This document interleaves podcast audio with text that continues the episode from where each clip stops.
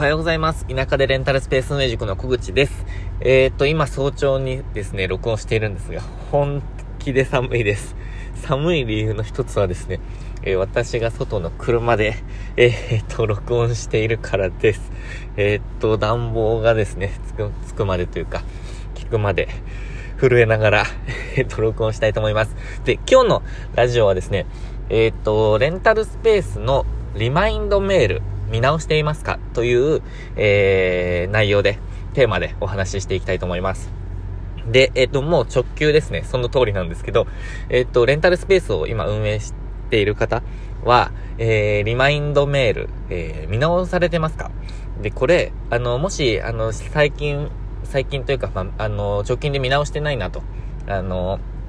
しばらくですね、しばらく、えー、っと、見てないなという方は、見た方がいいです。えというのは、私はあの、ちょこちょこですね、あの、直していたりとか、あの、まあ、何かが起こった時に、何か起こったとか、その時間が超過してるとか、備品が壊れたとか、あった時に、まあ、何かしらあった時に、あの、見直すようにしているんですよ。えー、なんかそこに追加できる案内がないかとか。で、それ結構有効です。で、えー、っと、しばらくですね、あの、見ていないと、その、なんて言うんですかね、今の状況に全然合っていない内容が入っていたりとか、あの、レンタルスペース運営しながら、あの、思っていることが全然反映できていなかったりとか、お客様からよくある質問とか、まあそういうことがもっと、あの、反映できるなと思ったりとか、あの、いろんな気づきがあると思います。えー、なので、えー、しばらく見てないなという方は、もう今日ですね、必ず、見てみてください。で、えっと、どんなメールが流れているかっていうのも、あの、把握、えー、まあ、されてるとは思うんですけど、意外と気にしてなかったりしませんかね？どうなんですかね？あのー、これは本当にタイプにもよるかもしれないんですけど、あの、お客さんにどんな案内が出てるのかっていうのは、えっと、まあ、多分皆さん気になると思うんですけど、私も気になります。で、えでもですね、えっと、一回設定してしまうと、あの、最初のテストは必ず慎重にすると思うんですけど、一回設定してしまうと、なんか忘れがちなんですよね。あの、目に見えないじゃないですか、これって。あの、自分に送られてくることがないので、あの、気にするタイミングがあんまりないんですよね。なので私のタイミングとしては、あの、これは定期的にというよりも何か起こった時とか、うーん、そうですね、なんか、自分がイライラした時かもしれないですね。あの、え、なんでこんなこと起こるんだろうとか思った時に、まあ、イライラっていう表現ちょっと違うかもしれないですね。なんでって思った時かもしれないです。なんでこんなこと起こったんだろうと。で、案内が悪いのかなと。じゃあメールちょっと見てみようみたいな、えー、流れかもしれないですね。で、その時の、えー、その状況を、まあ、必ず反映すると。ただ、あの、感情的になったまま、あの、書いても良くないと思うので、この、例えば、なんでって思った時だったとしたらですね。え、なので、まあ、冷静になって普通に、あのー、伝え、伝わるように書いていく。えそんな、えー、必要があると思うんですけど、でも、あの、メールって、その、他のスタジオレンタルスペースの、あの、メールを見ることってあんまりないと思うんですね。まあ、あの、研究熱心な人は見てるかもしれないですけど、あの、私は別に、あの、たくさんを見る、えー、見ている、たくさんの、えっ、ー、と、メールを見ているわけではないです。えっと、参考にさせていただいたのは、えっと、まあ、師匠であるですね、あの、ミツさんぐらいというか、ミツさんだけですね、の、あの、スタジオの、えっと、えー、リマインドメール、まあ、予約完了メールとか前日、前日はないかな？前日あったかな？ちょっと覚えてないですけど、まあ、予約完了メールを参考にしました。ただ、えっ、と、最初参考にさせていただきましたけど、かなり変えてしまってるので、多分、もう原型がない、ないわけではないと思いますけど、あの、かなりもう変わっていると思います。で、えっ、と、どんなこと載せたらいいのかっていうことについて、ちょっと私の考えをお伝えしていこうと思います。で、私のですね、えっと、レンタルスペースのリマインドメールって結構長いです。えー、っと、ちょっと文字数とかわからないですけど、えー、っと、項目で言うと、8、10項目ぐらいあったかな ?8 項目ぐらいかな？ちょっと、すいません、あやふやなんですけど、結構あります。で、えっと、この文章を私は、あの、全部読まれるとはもう全く思っていません。えっ、と、お客さんは、あの、文章を読まないと、私もともと思っているので、えっ、と、まあ、私も読まないですし、えっ、と、お客さんも絶対読まないと思います。えー、読んでる人もいるよっていう、あの、反論はちょっと、えー、置いておいてですね、あの、もちろんいると思うんですけど、あの、基本的には読まないと思っています。ただなんで、そこにいろんな情報を載せているかっていうと、あの、お客様も何かあった時に必ず見るんですよ。あの、例えば、例えばなんですけど、えっと、必要な情報は絶対見るじゃないですか。あの入室方法とか絶対見ますよね。まあ、アクセスはホームページにありますけど、まあ、それにしても、あのー、見ると思うんですよ。ば、ば、アクセスはそうか、ば、まあ、場所を確認してから予約してると思うので、見ると思うんですけど、でも詳細なアクセスっていうのは、また、あの、予約後に見たりとか、当日見たりする人いると思うんですよね。なので、あのー、必ず必要になった瞬間にそこに戻って来られるんですよ。なので、えっと、配信された時には読まなくても、えっと、何かあった時、例えば、えっと、今言った入室する時、Wi-Fi 使いたい時とか、えっと、アクセス見たい時、駐車場どうなってるんだろうって思った時、あとは、あれですね、まキャンセルしなきゃいけないとか、いけないみたいな時に、えっと、そこに戻ってこられる方がほとんどだと思います。まあ、もしくは LINE でパッと聞いちゃうとか、えー、場合によっては電話する人もいるのかもしれないですね。まあ、私は全然電話受け付けてないですけど、えっと、まあ、そういう風に、えー、行動されるはずです。で、その時に、えっと、必要な情報がそこに載っているか載っていないかで、えっと、スムーズさとか、うんと、お客様の満足度が変わってくるはずです。えっと、まず一つ目、えっと、一つ目、ちょっと順番変わりますけど、お客様の満足度ですね。えっと、あっと思ってメールに行って、その情報がないとすっごくイライラすると思うんですよ。あの、今の時代、えっと、やっぱりスピードを求めてる人が多いのと、パッと情報が手に入るので、逆にですね、パッと情報が手に入らないものがもうマイナスなんですよね、とにかく。えっ、と、とにかくパッと見て、えっ、と、わからないものはマイナスです。えー、なので、まあ、そこに載せておく必要があるんですよね。で、例えば、えっ、と、鍵の開け方とかで、えー、っと、やりがちなのが、あの、どこかのページに飛ばさないと絶対わからないっていう状態になっている。えー、それすごく不便ですよね。で、まあ、それはメールにもうこういう風に開けるんですよと。そこで完結するように書いておくっていうことですね。で、えー、っと、完結できないものっていうのもたまにあるかもしれないですね。例えば、あの、Wix のリマインドメールだと画像を入れられないので、あの、画像じゃないと、えー、っと、なかなか伝えにくいもの、もしくは画像の方が圧倒的に伝えやすいものってあると思うんですよ。例えば駐車場こうなってますとか、あの、そういうことですね。えー、っと、ここは止めていい、ここは止めてはいけないっていう画像とか、まあ、マップみたいなものは、あのー、飛ばさないといけないと思うんですよ。どこかのページに。で、え、っと、ただですね、飛ばすにしても、あの、もうこうです。目の前に駐車場があります。こうなんですけど、えっ、と、台数制限があってこうなっているので難しいので、こっちを見てくださいっていう風に、あの、こうなんですけど、もっと詳細はこっちです、みたいな風に、なんていうんですかね、大まかに把握できるけど、こっちも見ようっていう風に、な設計になっていないと、あの、すごくイライラするはずです。えー、飛ぶ理由がないと。ですね。で、ここに書いといてよって思ってしまうと思うんですね。で、もう一つが、えー、っと、まあ、二つ言いましたけど、お客様の、えー、っと、満足度が一つ目。二つ目は、えー、っと、運営のスムーズさですね。で、ここに書いていないことって質問が送られてくることがやっぱり多いですよね。あの、よくある質問とか、あの、載せてますけど、よくある質問まで行きますかねどうなんですかね私はあんまり見ないですね。えっと、まあ、パッと検索してもうすぐに見つからなかったら、えー、っと、聞いちゃうことがあります。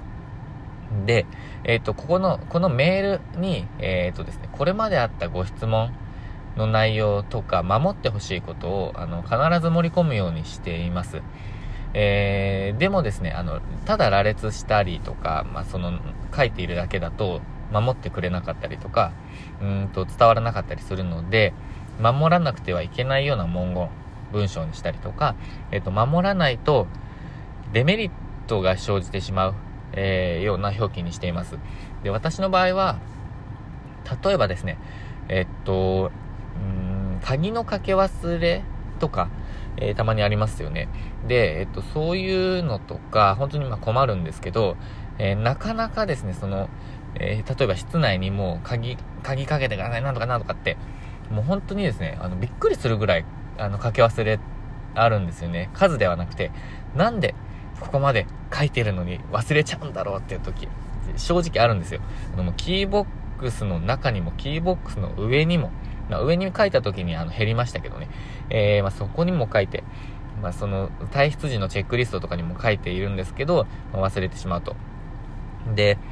まあ、そういうのって、正直あの、恋ではないんですよね。えっと、本当にあの、パンと忘れてしまうことだと思うんですよ。あの、鍵をこう入れるのに集中してしまって、鍵をかけ忘れてしまうって、あ、まあ、ある、あの、理解できるんですね。